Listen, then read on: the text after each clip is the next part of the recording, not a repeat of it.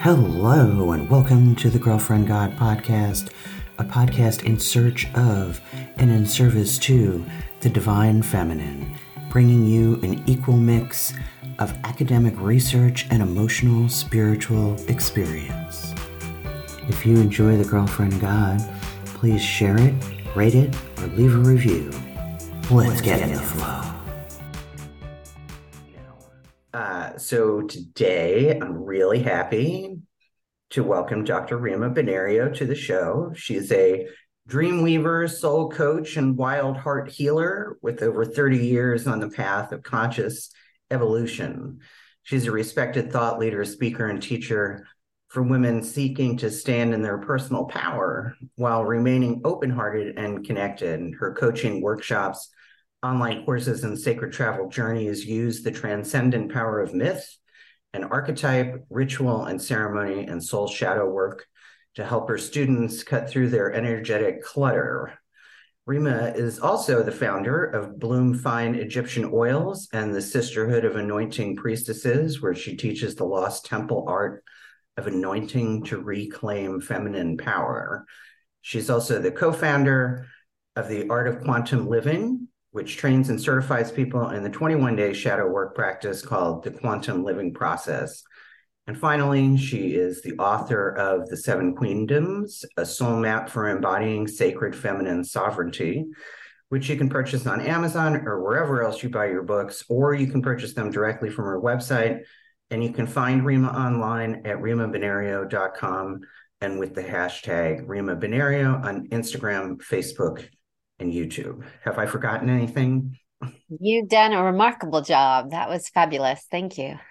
And as always, I like to take a minute to really thank guests because since I started this podcast without fail, every single complete stranger I have reached out to and said, so I have this podcast and I don't know where it's going. It's all about divine feminine energy and God and the goddess and rather goddesses and deities. And do you want to come on the show? And people are like, yeah, sure, sign me up for that. So um I do have a, few kind of leading questions and then we'll see where it goes. Uh so the first question that I have, Rima, is I get that self-sovereignty essentially means, you know, self governing, self sufficient, autonomy, independence, and all of those things.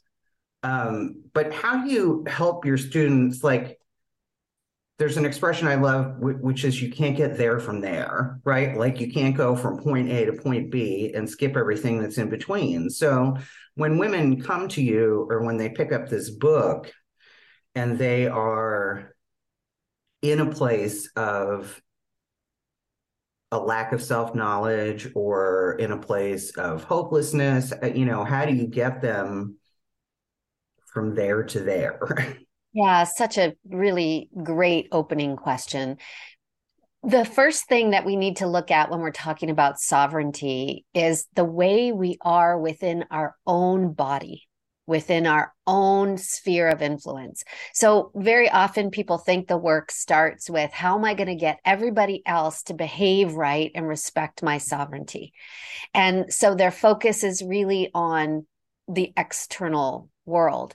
Right. And you know, spiritual principles tell us that the external world, in some ways, not in every way, but in some ways, is a reflection of our internal world. And what's really true, if you really want to break it down, is not that the external world is the reflection of the internal world, but that our perception of the external world is based on our internal world. So, right. what we're seeing out there, whether that's beauty and joy and love and grace, or dysfunction and terror and trauma and, you know, disempowerment, right.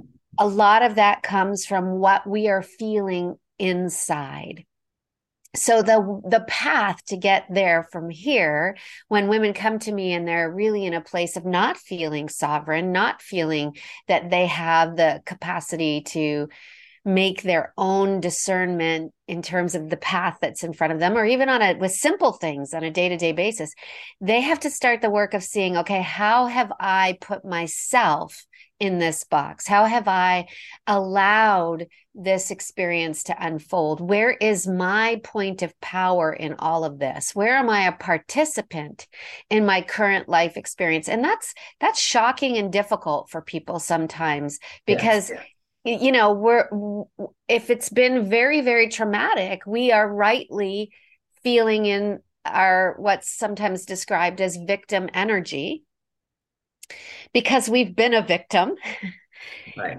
And and unfortunately, we've been in many ways trained to feel comfortable in that victim space. We may not like it, but on some level, it's familiar and comfortable. So, the work of shifting out of that and beginning to find the places where our personal power exists is hard work in the beginning and it's challenging work. And it's rewarding work because that's how we get out of the conundrum. Right. I I know that you know when I work with women or or women come to me for spiritual advice and they have let's say a traumatic experience in their distant past like childhood trauma, even childhood sexual trauma. Yes, you were a victim in that you had no power in that situation but when they want to know themselves, I say, uh, okay, you know, yes, I see you and I acknowledge that you have this trauma in your past. But your part now is to look at how am I how am I dragging around that label of victim in my adult life? And if it's somebody I could be brutally honest with, go, you know, to say, and how are you using that as an excuse for your own behavior? Yeah. So I like to help people differentiate between what happened to us and how we identify ourselves. Right. So we were victimized if we're in yeah. a situation like that. However, we don't have to say I am a victim. Right. And and it's you know, it's a refinement there because we have to be honest about our past in order to heal. We have to feel and move through, and hopefully, we have a good guide by our side when we're unpacking some of the worst things that happened. And there are some really, really terrible things that happened that never should have happened. And when we get into that place of feeling like, okay, I have some power to be the leader of my own life the queen of my own queendom right. to choose for myself how, how am i going to use this for better? Even if it's only to make sure this tell my story so that somebody else gets helped and it doesn't happen to them. Right. I know that um, so many years ago i, I volunteered uh, for a rape rape crisis services uh, call line and victim advocate, and I was also a volunteer uh, at a domestic violence shelter because both organizations were run by the same umbrella organization. And I know from my own training that that's why they started encouraging women to to not say, you know, I'm an abuse victim, but I'm an abuse survivor, because that is a much more powerful word you yeah. know, it's it's a warrior like word, and words are powerful. They words are. are they absolutely are. And and this and so it's interesting that we're we're coming into the conversation about power and open heartedness through this doorway because this is the balancing act I feel like we're in right now at this time in history where we don't want to continue to mimic power patterns that keep creating traumatic experiences for people. Right.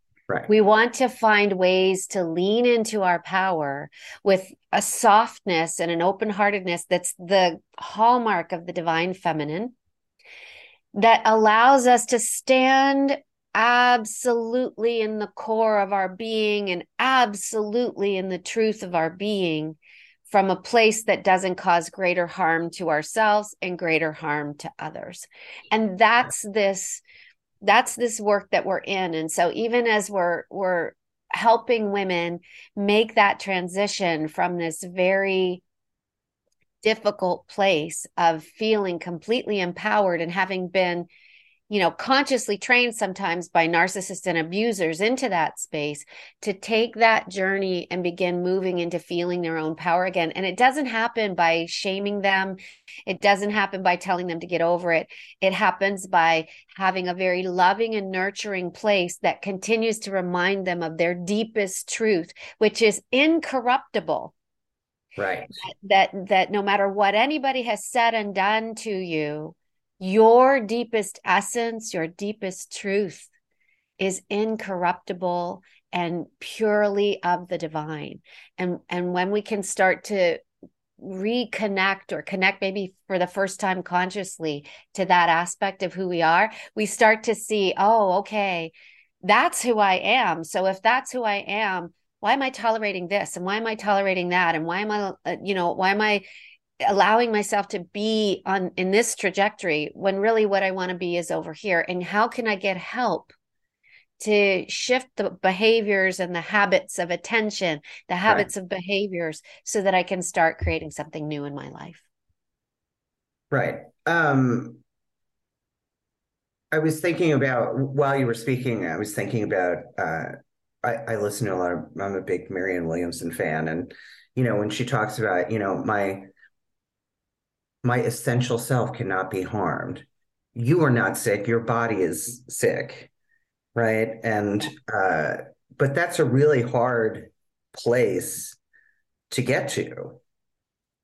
Yeah, um, when we're when we're triggered, when we're when we've had emotional flooding and our body is in a state of fear, our animal body responds in a way that pops our neocortex offline, our the, the thinking right. uh, self-reflective part of us that makes us human that makes us able to differentiate what Marianne's talking about there that my essential nature can never be harmed my body can be harmed you know my my life experience can be full of sorrow and suffering um, but when we're not here that's very difficult to hold when the body is in terror and feeling that um, a, a moment of danger true danger is present we're we're really just concerned with surviving that danger. We're really not concerned with these sort of metaphysical right. perspectives. And so the problem for us as modern humans is that our uh, our alert system is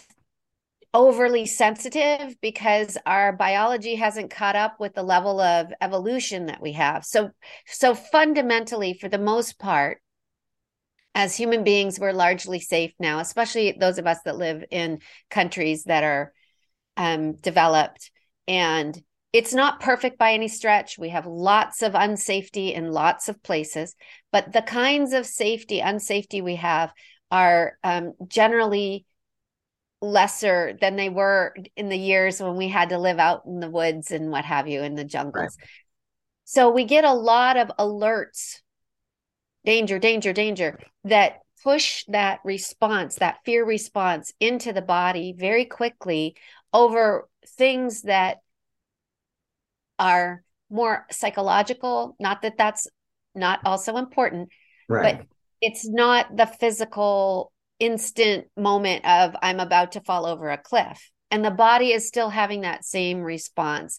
And so it's in those moments that we feel fused with the with the danger. We feel fused with the fear. And we can't there's not space in that moment to be able to say oh yeah yeah wait a minute but my, my essential self isn't being bothered here you know? Right, right. it's like really really hard. So we start to develop tools that help us to differentiate between a moment of discomfort that's uh, offering us an opportunity for healing and growth and a moment of true danger and oppression and abuse where we need to get away and out of that immediately and and so this work that i do provides um i generally tend to work with people who are not in that level of crisis Right, uh, right. because that level of crisis requires a different kind of intervention and support. Absolutely. And I tend to work with women who are more in the existential forms of crisis that were just in the questioning, that were in the place of what's, I don't know what's meaningful anymore. They're in transition in their lives between who they used to be and who they want to be, or they're finally just tired of not being able to get the traction they want in their life, to have harmonious relationships, to have healthy physical experiences in their body, to have healthy working relationships. And that's really about becoming masters of using discomfort for healing. And that's the that's a really really juicy place to play when you're when you're ready to get there. Yes. Um in, in the beginning you mentioned something that I I have referred to as I've often said there is a there's a distorted comfort in familiar pain, right? And that's how we get trapped in those role. I mean, it's just old messaging, right? That's all it is. Yeah. Um, and most of us, I mean, I can't speak for people in other parts of the world, but I know here in the United States, most of us have so much conditioning from the time we were born. It's really, really hard to break away from that messaging, but it really is a sense of reprogramming that when you do this kind of work, even though it's metaphysical work, which I believe shadow work is metaphysical work, right? And shadow work is hard. That's why a lot of people don't want to do it. Right. Nobody uh, wakes up in the morning and says, Oh, let me see if I can you know, dive into my deeply uncomfortable places and figure out how I can stretch a little bit. Right, I mean, right. usually what happens is something occurs. Somebody says right. something or does something. We have a disappointment. We have an unmet expectation. We have an unmet unconscious need. And then all of our shadow material gets triggered. And that, and then when we have enough wreckage in our life because our shadow's been out there, you know, playing right. its unconscious game that's when we decide okay i better i better figure this out because i'm going to end up alone and unhappy and bitter and i don't want that right i don't right. want that so do you see i mean you come in contact with a lot of people and a lot of different people from a lot of different places on the podcast lately you know in the first season we very often talked about that we sense this shift, right? Like women in their collective unconsciousness, let's say, are waking up to these things and saying, no more, right? And and we could even take situations like I don't want to bring politics into the show necessarily, but like let's talk about the pussy hat for a moment okay now yeah. the events that led to that were traumatic events for a lot of women yeah. but the power that came out of that was remarkable this is this is so important what you're saying here because it, you know, there's a, a line from Shakespeare where he says, I'm going to paraphrase because I won't get it quite right, but nothing is good or bad, but thinking makes it so.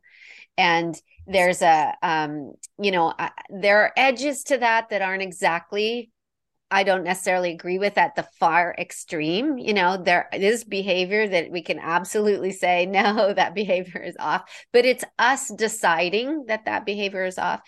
Uh, uh I think about um, there's a better example. It's a it's a parable that goes like this: a, a man, um, his son returned. He'd been gone a long time, and the the people of the village, you know, celebrated. And he said, "Well, we'll see if this is good news." And then the next day, he went out and found a wild horse and the son brought the wild horse back and the people of the village cheered and said this is good news and the man said we'll see and the next day the son got on the horse and fell off and broke his leg and the village said oh this is terrible news and the man said oh well we'll see and the next day the army came in and was conscripting all the young men to go off to war but he, his son couldn't go because his leg was broken.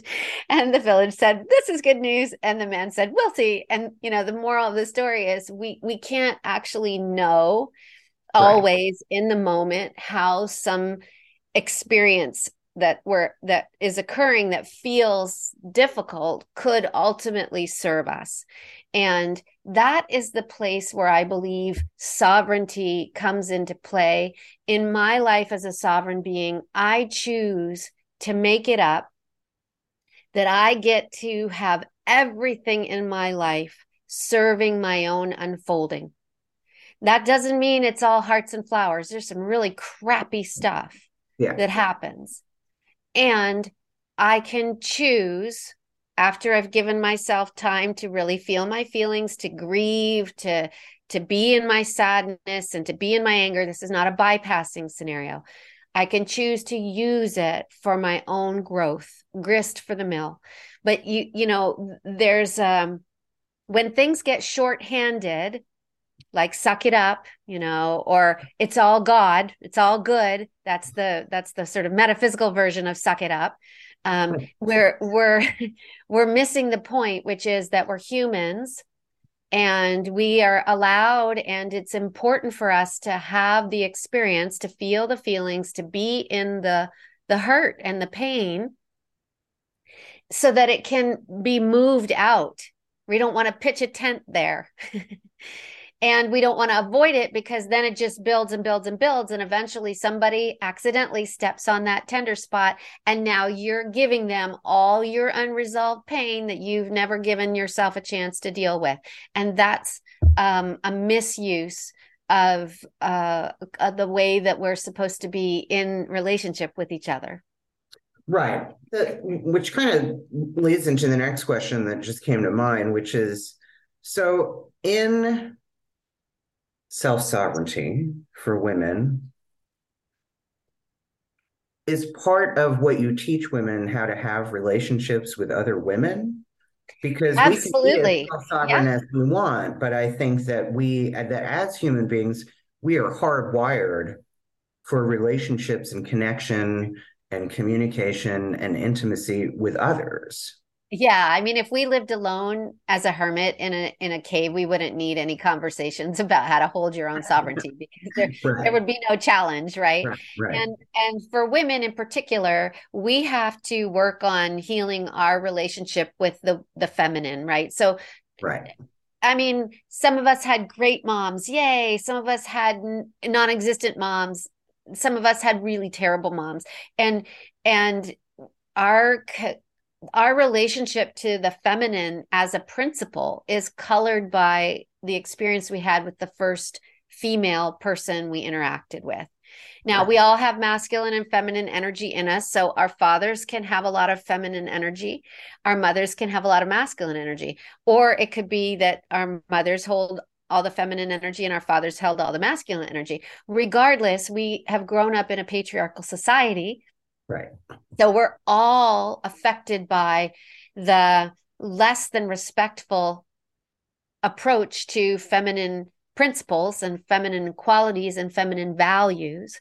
So we all have some work to do to reconnect to this more feminine way of being. And the best way I know how to do that is in circle work with other women with a, a skilled facilitator that helps to create a safe space inside that circle for us to explore what it means to actually be held in a nourishing, nurturing, eh, loving environment that also values truth and accountability from a place of connection to our essential self and this is how we get into that healing work is we we take the risk of becoming vulnerable in a setting like that and we have the opportunity then to presence our wounds and have a different outcome this time. So maybe when we were younger, we went to somebody for love and care and support, and they didn't validate our experience. They didn't under, offer us understanding. They didn't offer us care and kindness. They dismissed it, ignored it, or told us to suck it up, you know? So we get to have a different experience now where there's that place for us to be held. Yes, that's hard. I see that's hard. You make sense about that, that that's difficult. And to witness the other in their vulnerability. And then I also layer onto that tools that help us to not get stuck there. Okay, so now that we've we've expressed that, we're not denying that, we're in reality around that what else do we want to create now going forward? Right. Um sorry i lost my train of thought. Um so in your i'll go back to my questions for just a minute because it's something i wanted to make sure that we talked about where I haven't read your book. I will, uh, but the the to read list is very very long these days. um, I know that in your book you talk about archetypes, right? The seven queendoms are based on archetypal work. So, when did you first learn about? I assume that you know about or, or, that some of your work is informed by Jungian archetypes. And when did you learn about that? And how does that inform your work? And then I'll go back to the sisterhood thing because there's something else I want to say about that. Absolutely. Yes. So I have a doctorate in transformational psychology, and part of my training was to look, of course, at Jungian principles. And so I've done a lot of uh, study and research in understanding the foundations of modern psychology and the the recognition. I mean freud's was the very first person to sort of recognize that hey some of what's going on for people might be in the way that they're thinking and and inside their own you know sort of mind and how that's affecting their view of the world their view of themselves. And behavior can sometimes be um, traced back to this this way of thinking. And then jung helped us see uh, that that there's a whole inner life going on there's this whole inner life going on. And then there's even unconscious inner life going on and subconscious inner life going on. And the beauty of archetypes is that they help us in a very short form way identify patterns of thought, behavior, feeling, so that we can use them to shift our inner experience. So if I say for you, to a group of people in a workshop take up a physical position that mimics the warrior archetype. You're going to get very clear forms. Everybody knows what that is. They know how it feels. They know and then if i say take a position that mimics the great mother archetype same thing. They know what that looks like what that feels like so when I talk to women about inhabiting their queendom and taking on the archetype of the queen, we immediately get a sense of, oh, there's something regal here. There's something noble here. There's something empowered here. There's something related to service here. There's something related to um, adornment here and mm. power, right? And all of those things begin to give us a felt sense of what we're moving towards and that's one of the reasons that i feel that the archetypal work is is truly powerful because it gives us a doorway into something we haven't yet found for ourselves. Right. You don't happen to know jean shinoda bolen do you? Because i'm a big fan. And she uh, i i've heard that name but i'm not familiar with her work. She she's a jungian analyst. Um, and the first book of hers that i read was called crossing to avalon which is very much about her own spiritual journey. And she kind of came in the spotlight when she she wrote a book called Goddesses and Goddess and Every Woman. Um, but she has a follow-up book to that that I'm reading now called Goddess and Older Women. Ah, I'll have to check those out. Yeah. Um, like I said, I was just curious because that's very much the same lens that she uses, uh, are these Jungian archetypes. So one of the things I wanted to say about sisterhood, and then I have another question. Recently, I recorded another episode uh, with Dr. Carla Ionescu and Minette Chilson, and we were talking about how that messaging is starting to break down, right? That women are in competition with each other and we looked at that through the lens of the, the very first thing that Minette said was she, you know she's very knowledgeable in goddess uh, goddess culture and goddess history. And she talked about the, the name of the podcast episode is going to be healing the sisterhood wound with Eve and Lilith. And uh, and we've talked about Eve in other episodes and we've talked about Lilith in other episodes but we never what she said was you know we really threw Eve under the bus.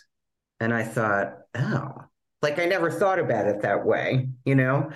Um, so this sense of competition among women and that one woman has to suffer so that another woman can uh, achieve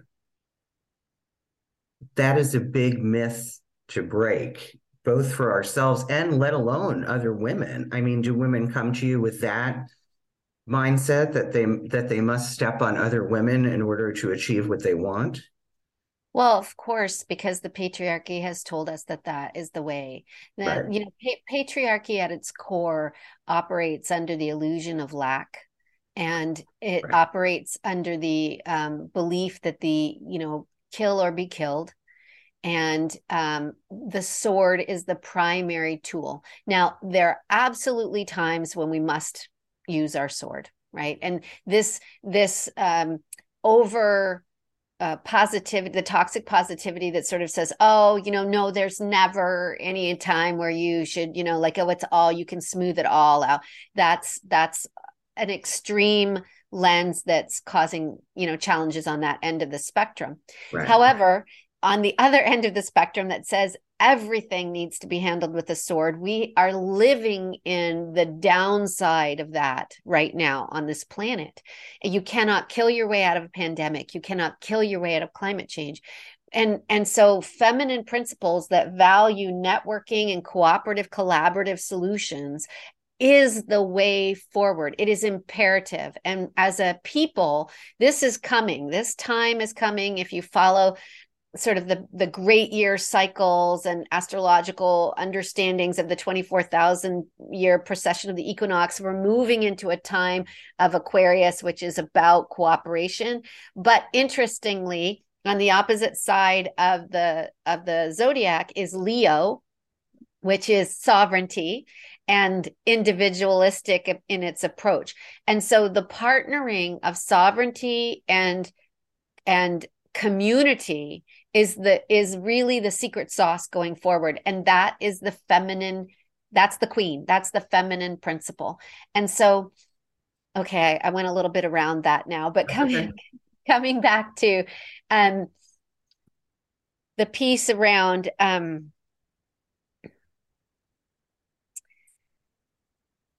oh gosh can you remind me of the original moment there? It was i really want to get back to it. Um um you asked about said, uh, you know the mindset of one woman must yes yes yes yes. okay.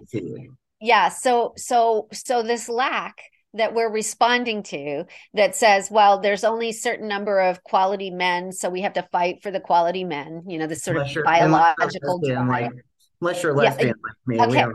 right right right. Thank you thank you for quality partners yes.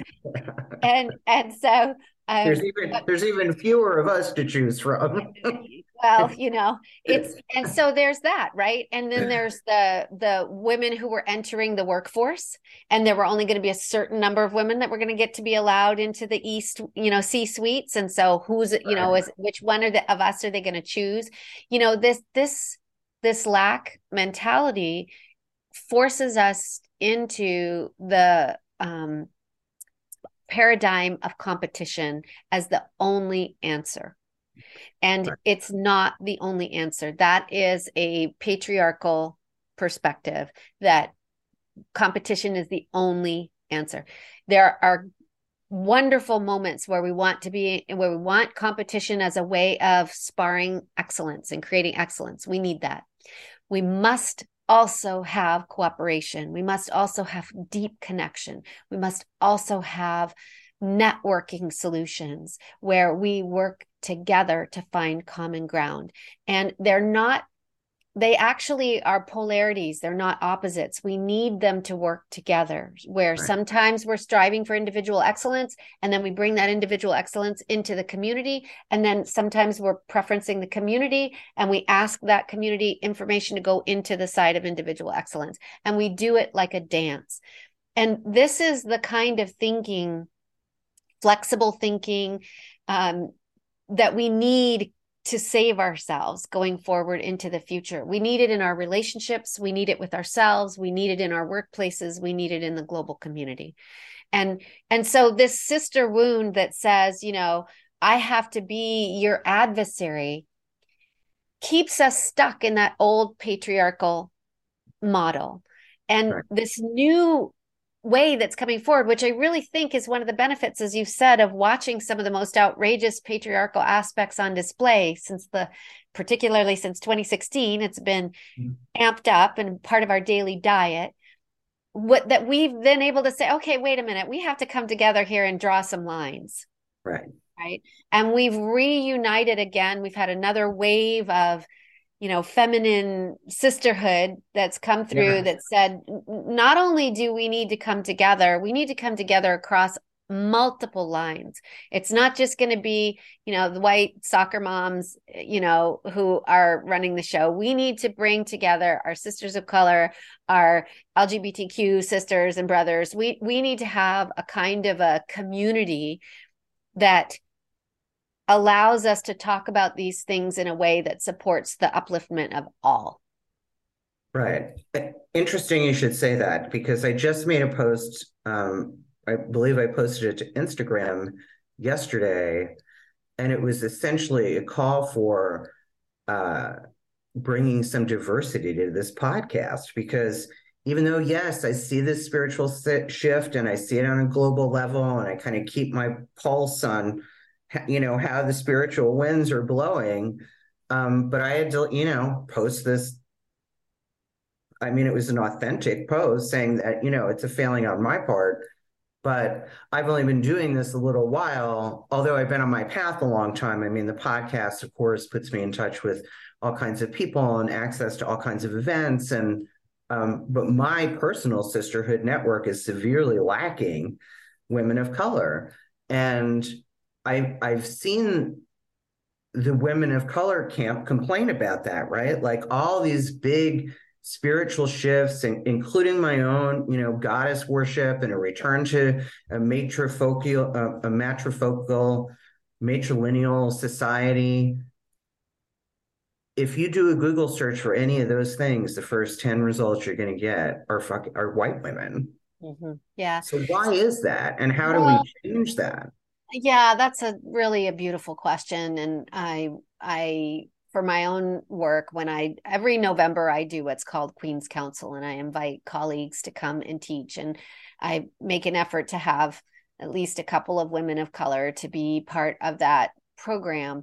Um, you know i'd like it to be more diverse like you as well and uh, you know it's in there a diverse diversity can be there in terms of race it uh, can also be there in terms of sexuality it can be there in terms of lived age. experience age all of that right and one thing that i've become very humble about is that i cannot um, ever ever really understand what it's like to be a woman of color right. i cannot ever ever really understand what it's like to be um, a lesbian. I mean, that just wasn't my life experience. So I don't right. know that fear that might have been there of, you know, my the very essence of how I see myself is rejected by right. the world, you know, and or that that my the the very essence of how I present myself, like something I can't even hide, you know, is is rejected. So there's all these things that I'm acutely aware of that I cannot speak to with any authority at all. So even when I'm teaching, uh, you know, predominantly the people that come to me are women like me in my life experience, and right. and I can help them in a, in a clear way because we we have similar similar ways of uh, issues, similar issues, right? And it, right. it's not that you have to silo. I'm not suggesting we silo each other. I'm just saying that when we are reaching out to bring other perspectives in, that's where it comes to our opportunity to listen and to be educated and to learn and to develop as much empathy as we can and the ability to root out within ourselves the parts of ourselves that are blind to our own biases you know? So i gave the example earlier about this example of you know women fighting over men and you're like well yes or women yes yes. So that's a that's a bias of mine. I'm i'm generally going to start with that particular example eh, when when talking about mating you know?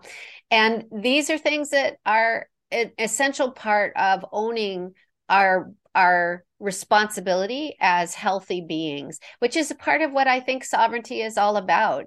And the thing that i that i really want to say about sovereignty that kind of encapsulates the last two bits we've been talking about here is that when we're in our sovereignty truly in our sovereignty our sovereignty is not threatened by somebody else's sovereignty. Right. I, I thought we don't need someone to be put down around us when we're when we're not in our ego when we're really in our sovereign essential essential self we don't need to lord it over people. And whether that's people who are different than us or people who are the same as us people we're in relationship with. And so we we are perfectly fine with sitting and listening to others who have a different perspective right. and being educated. And we're also willing when we're sovereign we're willing to look at the unconscious bits that we don't even know are in there yet in right. order to become more fully the best person we can be. That's really what shadow work is is inviting us into. Yes and i think you know not only uncovering those parts but embracing them right? Um because we do all have a shadow side but without it we're only half a person you know what i mean? I've got to gather all the parts and make peace with them all. Yeah welcome them home which is really you know uh, that is really difficult work to do. Um so I, think that many of i don't many of us many of the people that i know and probably the people that you know um in terms of working with women of color that we i mean we really had a huge wake up call as a result of the events of the past couple of years right? And our awareness of them because it what's interesting to me and watch it affect the spiritual communities that I'm kind of you know have a foot in um and I don't know how it happened but like we learn to educate ourselves about our own history right? It's why we talk about history on this show a lot because if you don't know your own history how do you know that what you're practicing is authentic? We talk about authenticity um, a lot. And I, you know, I've I had complaints about that in the witchcraft community about like, well, how do you know that's the crystal that goes with that goddess? Like, did you do some research or did someone just tell you that in a Google search? You know what I mean? Like, where is your source information? Um, but anyway, the, the work of knowing our own internal biases, I think, is crucial for a, a complete picture of that um, of that shadow work. Yeah, yeah, and what you're what you're speaking about there is a um it's a really again another one of these polarities, these tensions between tradition which has history connected to it and long roots and you know that's been passed down from generation to generation we want to respect tradition and lineage and then Gnosticism or inner knowing and intuitive experience that comes from the present moment right like right. yes i know that my great grandmother and my grandmother and my mother all taught me to do it like this and that's a lineage that i respect however in my evolution and my con- communion with the goddess and through my own meditation i've been shown there's this new way i want to operate or this way i want to evolve this tradition and so we as a as someone who works in the spiritual world for me this has been an essential part of my own journey to uh, before I started my doctoral studies, I used to think the most important thing was just my own feeling nature and writing about my feelings and my truth and saying all my mm-hmm. stuff. Mm-hmm. And you can't challenge that because it's my truth, blah, blah and that in some ways that felt really good because i grew up in a family where i didn't get to do that. Right. And i had to completely ignore what felt like my own reality in and agree with the reality that was being imposed upon me by the structures inside of my family. And that was damaging. So that was a healing experience for me to say you know this is my truth this is what i am then I get into my doctoral studies and I've got a, a, thesis, you know, that you're wanting to put forward and you're being trained in a way of thinking. in a way of arguing, in a way of proving, in a way of presenting, where you're expected to go out and see what the best thinking and research and um, scientific uh, knowledge is on your topic. What have the giants that have come before you discovered about this issue that you're concerned about or interested in?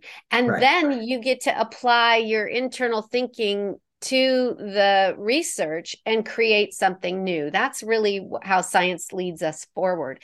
And so I began to have a whole new respect for what real research is and for what it means to go look at scholarly articles and peer reviewed articles and information that has actual evidence to it and and so it makes makes me laugh now when i hear people talk about oh yeah i did some do your research and that means you know a couple of google clicks you know? No actually not.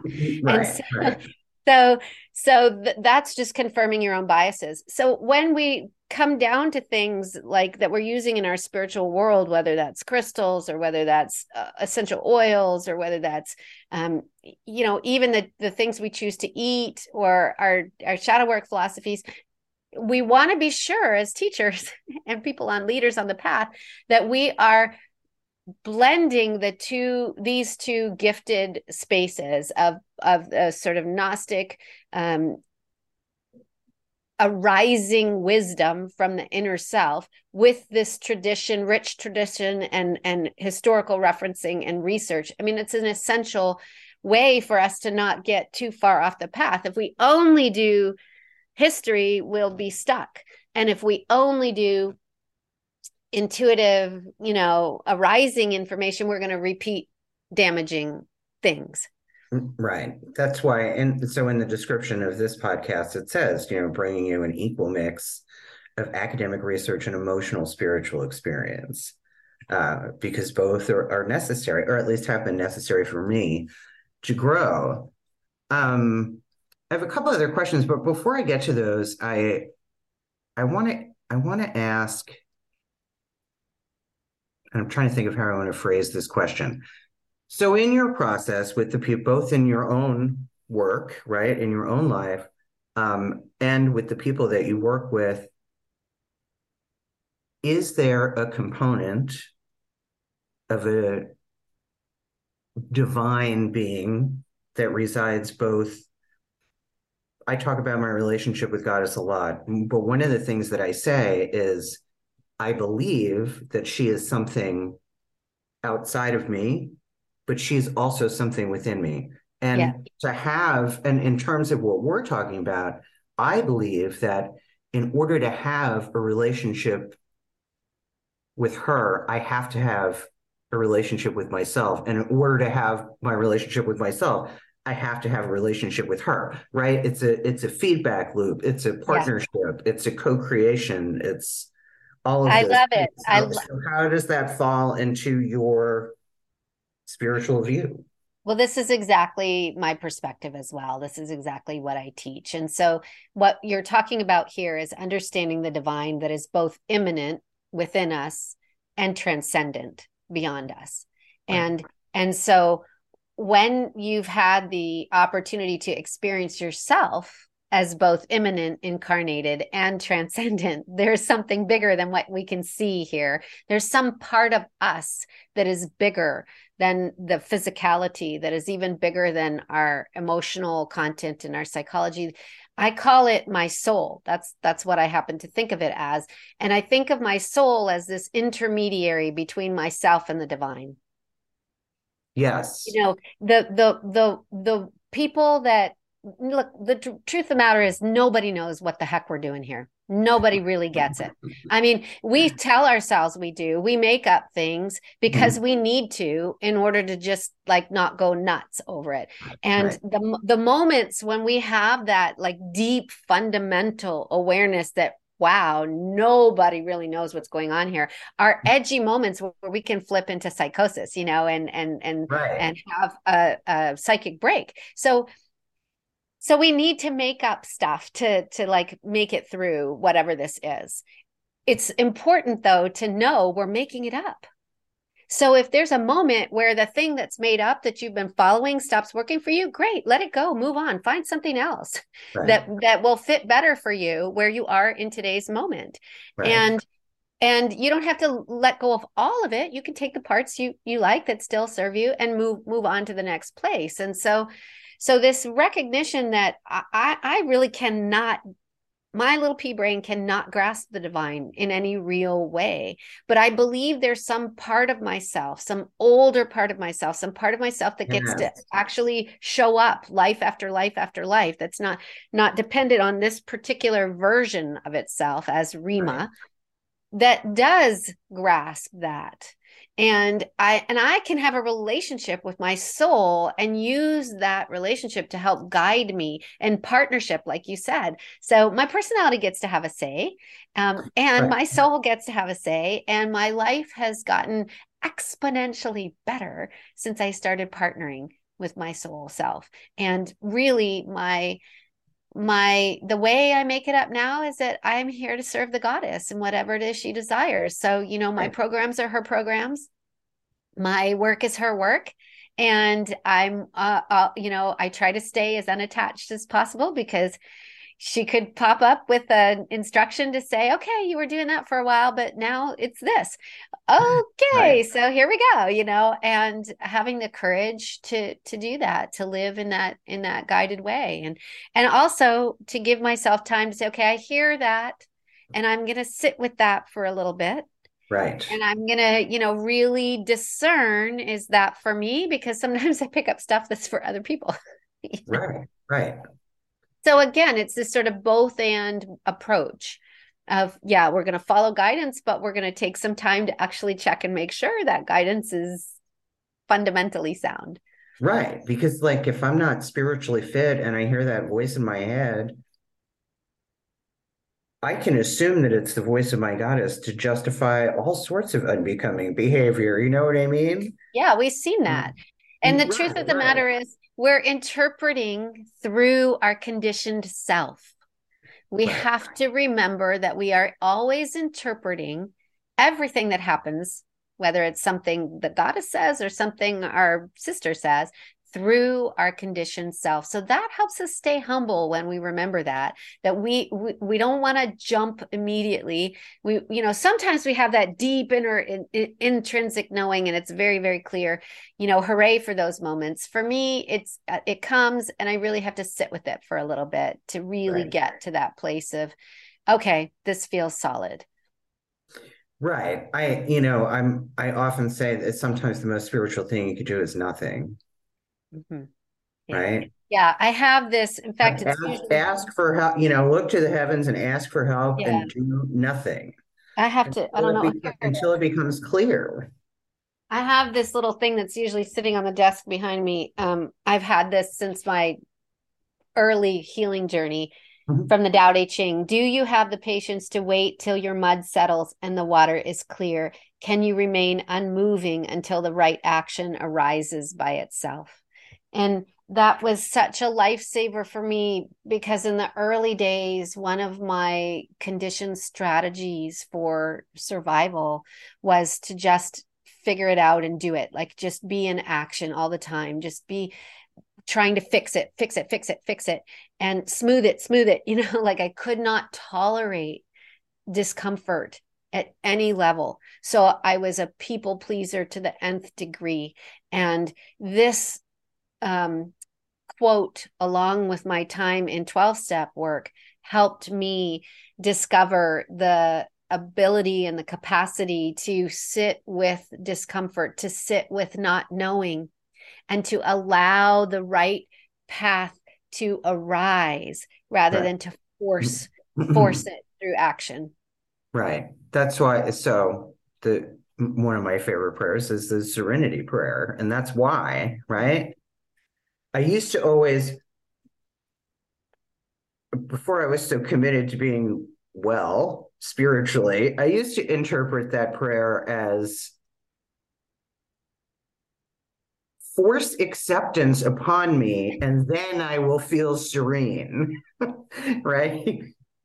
But well, yeah, I mean, get there from there, right? I right. Have, I cannot hear because even somebody that does this kind of work and has been doing it a long time, I still have a lot of chatter up there on some days, right?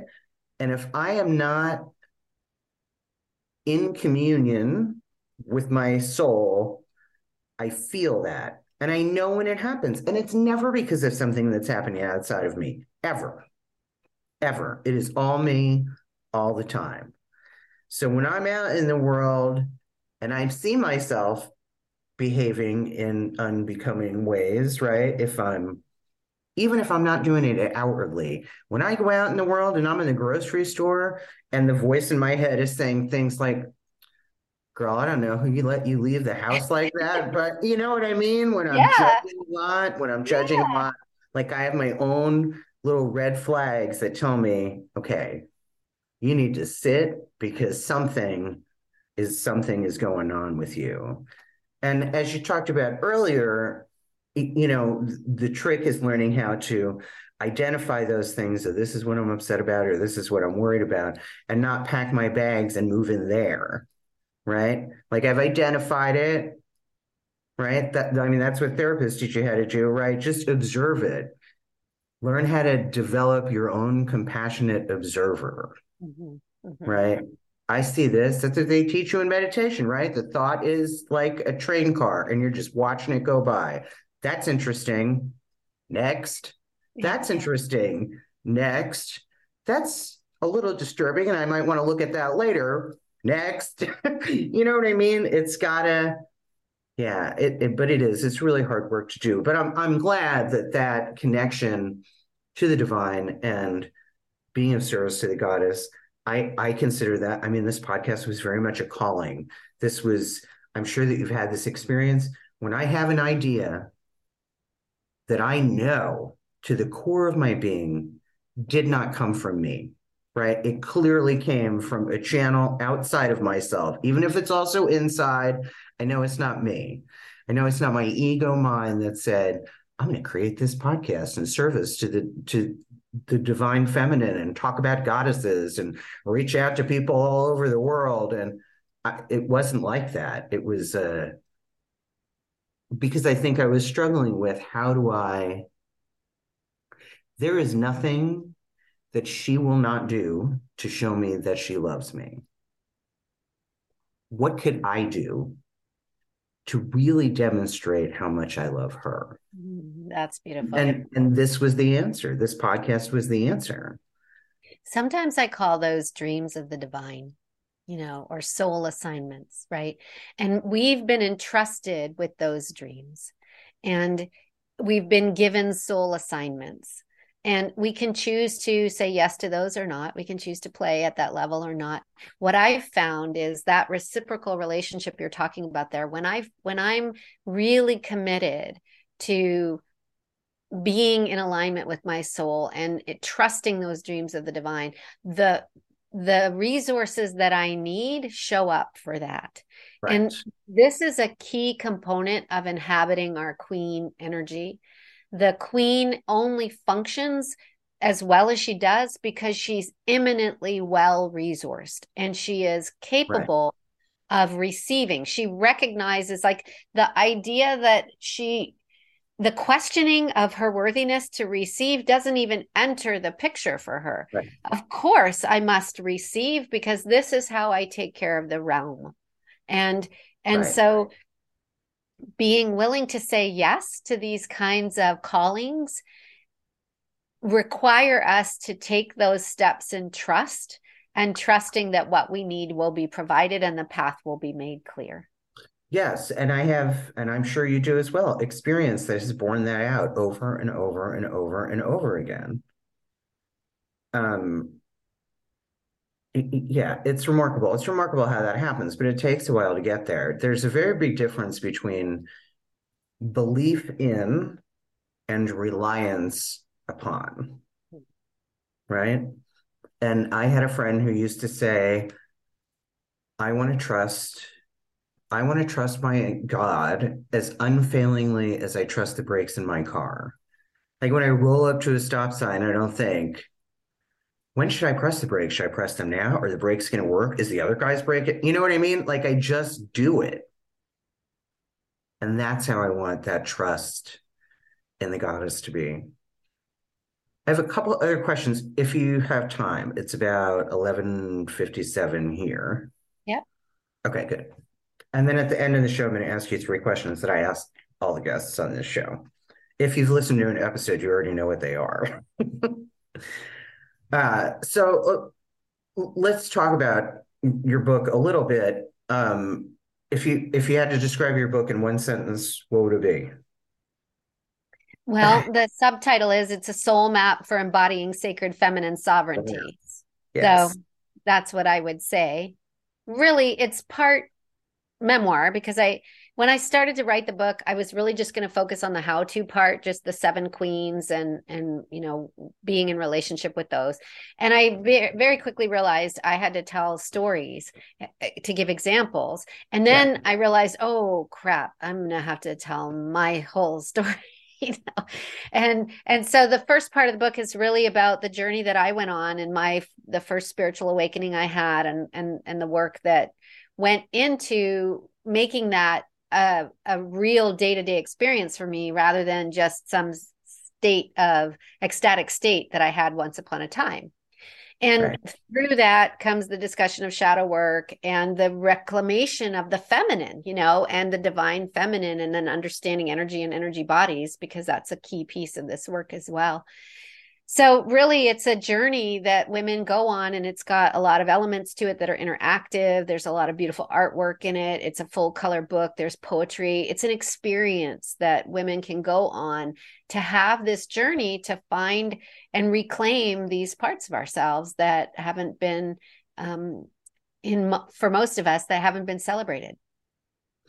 And I like what you said about uh, you know, when we bring to this work an air of authenticity, people want to work with us more. Right? I don't want to work with people who are coming at me from a place of superiority.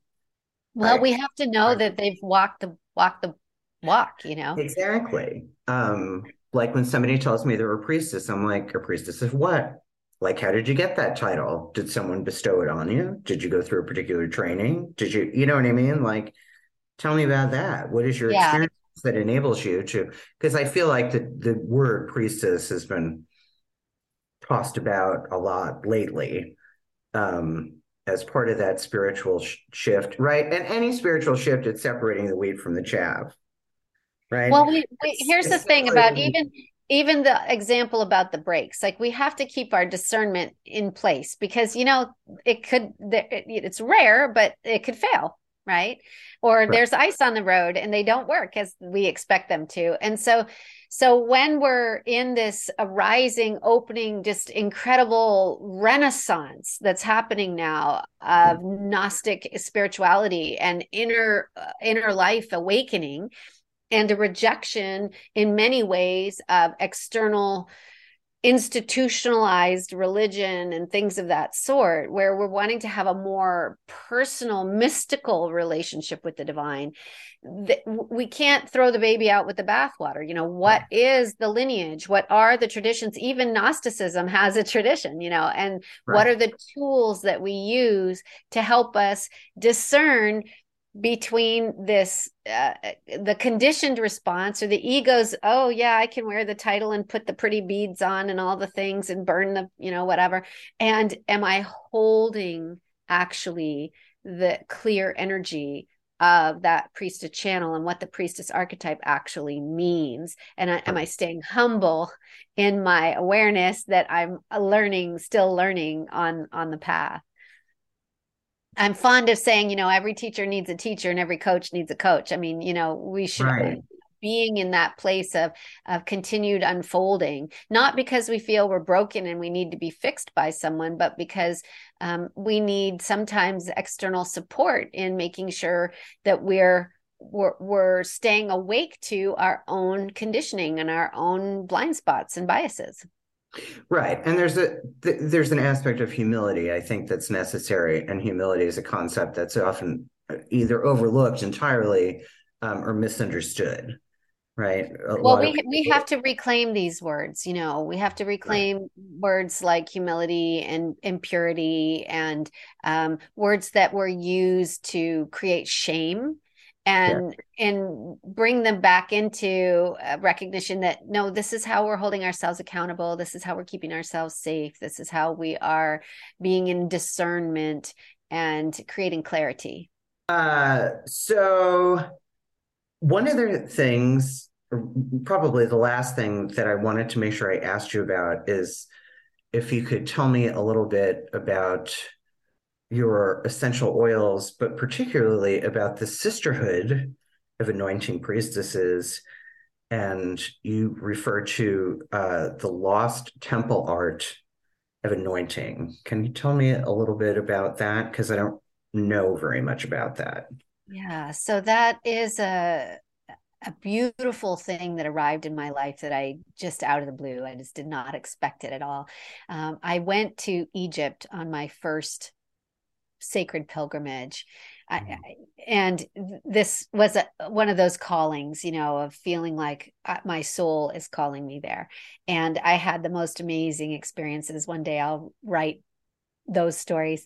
And mm-hmm. one of the things that happened during my first trip there was I met uh, an amazing man named Gamal Abdul, who is a fifth generation alchemist and a Reiki master and a Sufi master whose family goes back into the lineage of the wise men and the magi. And he he and his family have been working with these oils um, for for five generations. And he introduced me to oils that align with the chakra system and and then a few others. And i was enthralled. And so i was buying my first set and trying to decide if i was going to get the small or the medium set because they're not inexpensive.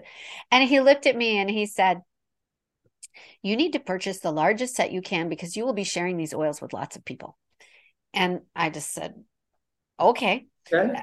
and so I bought the medium set and went home and didn't think about it again. And at the time, uh, I was in the process of launching the pilot program of what is my my main work now, the Queen's Court, this annual program where I it was called Self Sovereignty 101 back then and it was really all about this recognition of these parts of ourselves that we need to step into to be sovereign and they align loosely with the chakras. So flash forward several months and the program has started and I realized, "Oh, I need to share these oils with the with the women." And from that it grew into something just everything Gamal had seen in that moment that he looked at me and I thought, oh wow, he saw it. I didn't know. I had no clue. And right. what what I watched happen, what I knew was going to happen because I began working with the oils myself very in a very disciplined way, was that this is a technology that works in the energy body in a, in a sort of homeopathic uh, process. So these oils help us balance out our energy body by working in in the chakra system. And each of these areas of sovereignty that I write about in the book are aligned with a, a, chakra. So, mental sovereignty is aligned with the third eye, for example. Spiritual sovereignty is aligned with the crown. Um, emotional sovereignty is in the heart chakra, and and it gave me a way to support another layer of support for the women that I work with and for myself, first and foremost, to create harmony and balance inside my own body. So my energy teacher, Linda Cesara, says that when we get triggered, it's what's happening is there's too much energy in our body for us to handle. And so it has to come out and go somewhere or it shuts down and goes inward. If for people who who do that under pressure, they will collapse and go inward or or shrink, others explode outward. And so some people just leave their body. I mean, there's all these different strategies we do to deal with having too much energy in the system. We can learn to create more grounding, more spaciousness in our system so we don't get to that tipping point as often. And these essential oils are an, are a critical part of my medicine box, my medicine bag to help myself and my students develop more capacity to be in life in a, a place of greater ease. So the Sisterhood of Anointing Priestesses is really just a, a Facebook group collection of us women who are not just using the oils because these are a great tool, but because something has awakened in us as a remembrance or a memory of this as something we used to do in ancient times, right? right? Like there's some kind of connection to some ancient history there that is uh remembrance and we are remembering who we are at the at the deepest level. And i feel like that's part of what the goddess is doing right now is she's helping us to connect to these ancient lineages and these ancient yes and teachings so that we can bring them more onto the planet now. We absolutely is this is the time they are needed. And i've watched remarkable things happen for people when they begin using these technologies in you know on their own or in communion with other types of tools like shadow work and sister sisterhood circles. Yes and i, I do believe that that inherent knowledge. It's like we've been sleeper cells for some of this stuff, right? Like this, this is inherent knowledge that we've always had. And it does go back to ancient culture. That's why we talk on the show a lot about ancient history as opposed to recent, more modern history. Um, and there was this really great example that Carla gave in one of her podcast episodes. She was talking about how, and I suppose this is a geographical thing, right? I, I don't think that everyone had this experience. But when I was young, and when she was young, it was very it was a very big thing, and it was a very big deal to become blood brothers or blood sisters with somebody, right? And for the people listening to the show that are younger, right, you would you would cut the palm of your hand with a knife and the other person would do the same and then you would either hold hands or shake hands or whatever. And then in, in you know in our teenage worldview we were you know we were bound together for life. We were blood brothers and blood sisters.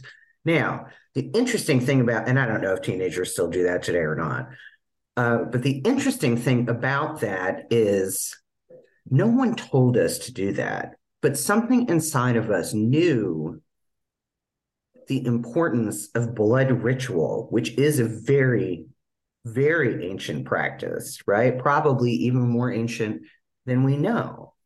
Um, and this, you know, wanting to create altars and ritual space and all of those things. No, like nobody told me those things. I wasn't taught any of these things. I mean, I have since learned more about these things and how to you know do them in a on a practical level and in an earthly realm but that knowledge didn't come from me and it didn't come from anybody that taught me anything about my spiritual life right including that because i was one of those teenagers that i wanted so badly to be a blood sister with somebody right I, you know, I learned years later that really I had a crush on that girl, but you know what I mean? But just, just the desire to say, Hey, yeah. let's cut ourselves and mix our blood. Yeah. Our parents didn't teach us that.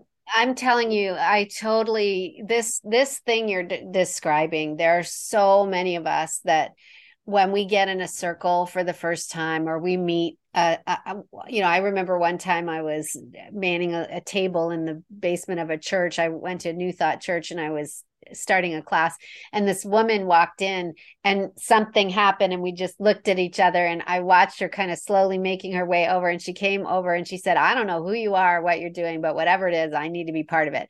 And i mean we have these moments where we get reunited with with energies and people those energies are contained in people you know that that help us to remember who we are and it's so thrilling and exciting when you have those moments and it's like somehow you know I have to watch myself. You know, you're talking about getting a little judgy earlier, where I start to feel like, oh, everybody else is just a muggle, you know, because they they don't have these experiences of like feeling that magic, you know, that can happen when you get around people like that, that are kindred spirits and that are on the same soul journey.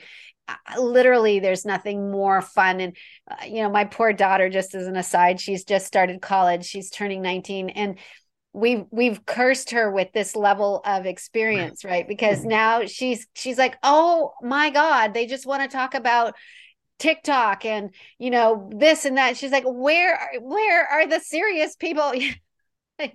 right, right. She thought her whole life it would happen in college. You know, and it is. It's it's a it's a beautiful thing when we find those soul connections and we get to be in those relationships and those relationships they can last a long time or they can last a short time but they're they're speaking to something as you've said that's intrinsic that we know in our souls. And i do think that there are people that are here in this lifetime and they're just they're just on uh, they're on a rest lifetime you know uh, and then there are those of us, maybe the vast majority are here on a rest lifetime, and there are those of us that are here on on a on a soul mission lifetime. And I don't begrudge people that are here on a rest lifetime. You know, you go for it. I'm sure I'm going to get one soon. And and right now for me this lifetime is really essential that i show up and i do my work and i become available to help others on the path yes sometimes i meet people and so i'm also a, a past life uh, a past life regression hypnotist and I'm trained in two different modalities in that. And and again, doing that kind of work, I see evidence that shore up these beliefs that I have, uh, you know, over and over and over again. But occasionally, I will meet someone, uh, and my first thought, speaking of judging, my first thought is, "Oh, it's your first time here, isn't it?" you know? You're a baby soul. Yeah. I'm an older soul. Yeah, but, that's uh, that's but, a. I do see that in in past life work, right? Like one of the things that I have people do because I've kind of developed my own script over time is I always ask them if they can find somebody if they're in a place where there are other people because there aren't always other people in their past life experience, but if they are in a place with other people, to to look at people in the eye and to kind of mentally make note of people that look familiar to them and inevitably, when they come back, they are able to identify who that person was in this life because they looked into their eyes and they recognized their own soul, right? Their soul connection with people. You know, we've turned this idea of twin flames and soulmates into this very romantic thing, but I don't believe it's like that at all. I think we have a lot of soulmates. Maybe we only have only one other twin flame. I don't know. Honestly, I don't know really the distinction between those two things, but it is the only thing that explains why some people we feel so deeply a connection to people we have just met and other people come and go and we barely bat an eye i mean how else could you explain that other than you have some sort of history. Right? You have some sort of history with that person, or you have a soul contract with that person. I'm a big believer in that too. They're not always a good idea, but um, and past lives are another place that we look to to explain very modern day circumstances. Mm-hmm. Right. It's why people do that kind of work to like cure phobias, right? People who are afraid of water, they go back and find out they died in a flood. Well, no wonder you have this inherent fear of water, even though you didn't have an experience in this life that would cause that. It's very interesting. It's soul work of all kinds and all shapes and all forms is very, very interesting to me. And if people doing that work can find the goddess along their path, that's even better. Yeah, it's a it's a really beautiful and yummy place to play. I think uh, the the women that get attracted to the circles that I run very much at home in this conversation, although some of them are new to it, and it's it's really exciting when you get to really feel that sense of community coming online, that sense of yes. somebody remembering, you know, becoming a member once again of of the you know the culture or the circle or the temple. You know i talk a lot about feeling like m- my histories uh, around times when we would be in temple together. And to have the experience of being in temple once more and and that in in today's modern times i feel like the the work there's so much inner work that we're choosing to do or that's the place where i'm playing so that when we get ready to do the outer work and really you can't escape the outer work because you're in relationship with people all the time right. um, but you're you're you're improving your mastery in how you're going to do that outer work by improving the mastery of how you are doing the inner work right so we get to play in those places now okay. and anointing anointing is just one of those sort of really fun uh tools that can help it not only does it actually impact our current day experience, but it can help with the actual remembrance. Like people, yes. I, I, import these oils now from Egypt and and sell them on my website, and they're ceremonial oils, very very high vibrational oils. They haven't, unlike other oils, they're very thick. They have not been cut so down and watered down or or blended with other kinds of alcohol or things like that. So so they they they can stimulate some of that remembrance process. Right, right. So I'm going to wrap things up here. At the end of the show, I ask every guest the same three questions. Before I do that, is there anything else that you didn't get to say or talk about that you want to say or talk about? No, I just it's been a real delightful conversation. I've enjoyed yes, it. it has. It, really has. And this is going to be a brilliant season premiere. I'm very excited. So tell me a fun fact about yourself that people who know you would be surprised to learn.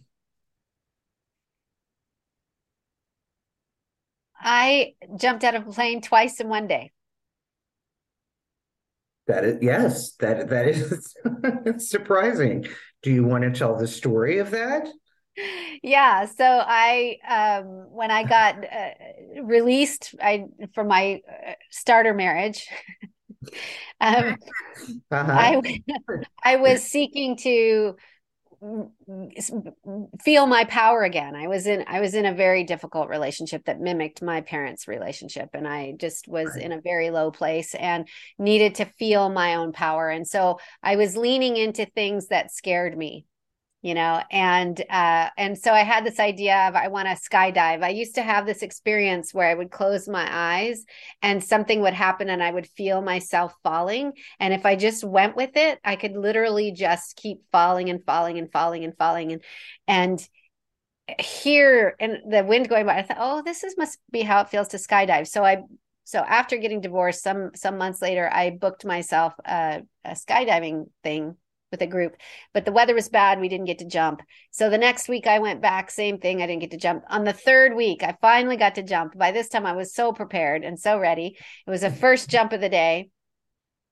And it was so amazing that I, and I'd paid, you know, a month ago. So I was like, well, can I go again? And so I just hung out there all day with all these kind of wild, crazy people and booked myself on the last jump of the day and jumped the second time. And and it was incredibly liberating to feel like these were ways that I was feeling my core again, feeling my power again, that I could make these choices and own my power. Well, and and and what a uh, what an extreme example of just trust, right? Well, that was the moment when the door opens and you're 13,000 feet up in the air and the wind is rolling by. And I was strapped to the front of this guy. And I think everything in my body is going, don't do it. and I just said, you know, if I just close my eyes, he's going to throw us out of the plane. I'm just going to surrender here.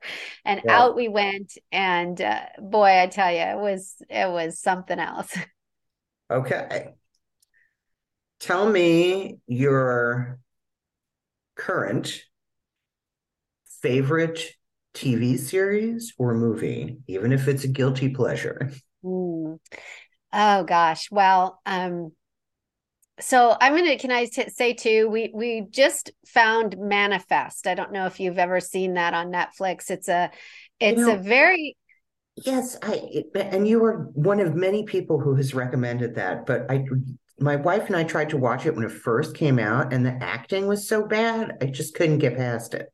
Well, it gets a little better. I mean, yeah, it's not top, top, top notch, but the concepts are so interesting because yes. they are really um, teaching metaphysical spiritual concepts through this show in a way that is interesting and there's like the, the thriller aspect of it and it's um you know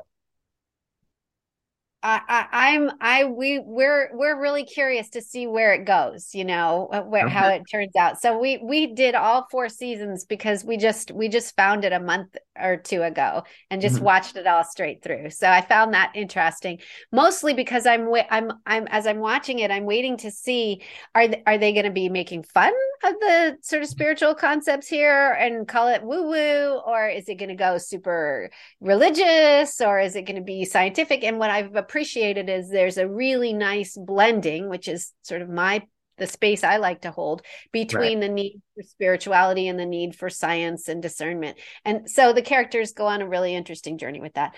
The other one that I'm really enjoying right now is Wednesday. They just put Wednesday up, which is from we, we the, haven't started that yet, but oh, yeah. it's so much fun to watch uh, a young woman who is her most unique self you know, really feeling um she's growing. I like always like to have shows with character arcs but at the same time she's unapologetic for who she is and that is super fun. And um uh yeah so th- those are the things that i'm i'm watching right now Maybe it's too. fun it, it's fun i mean there there are other things like i'm i'm in the middle of um the documentary series on meghan and harry and that mm. also is incredibly important um, you know the this this same always the things that interest me are, are these tensions right between what what do individuals need and what does an institution need and and how we get into um, dysfunction because we ignore the needs um, on on on either end of those spectrums and the courage that it takes for these two people to to you know define themselves in a new way in the midst of everything. It's right. inspiring. Yeah people are redefining themselves all over the place right and i'm it's glad fine. more and more people are realizing that they are in fact spiritual beings having a human experience not the other way around okay and finally what song would be the theme song to the soundtrack of your life? well, it's always going to be Gloria Gaynor's I Will Survive. Yes. yes. Yes, that's perfect. That is, that's perfect. What a great thing. I'm sure it's the theme song of something. Right. Yeah, I don't know, but it's repertoire. I don't know. I adore that song. I'll have to go Google that. Um, yeah, oh, those are all really fabulous answers.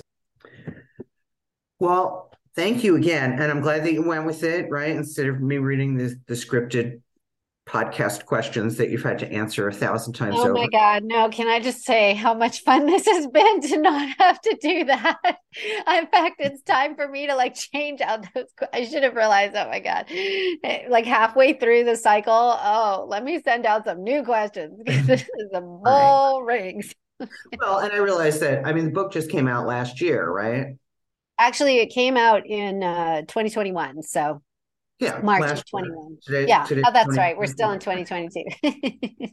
yeah. So anyway, I realized that most of the time you talk about your book, and I wanted to give you the opportunity to talk about your book, but I also didn't want to pretend that I've already read it when I haven't, right? Because we're all authentic here, right? No worries. It's fine. And uh, like I said, hopefully we'll have you on the show again. Yeah. All right, Rima, I'll be in touch. You have a fabulous day.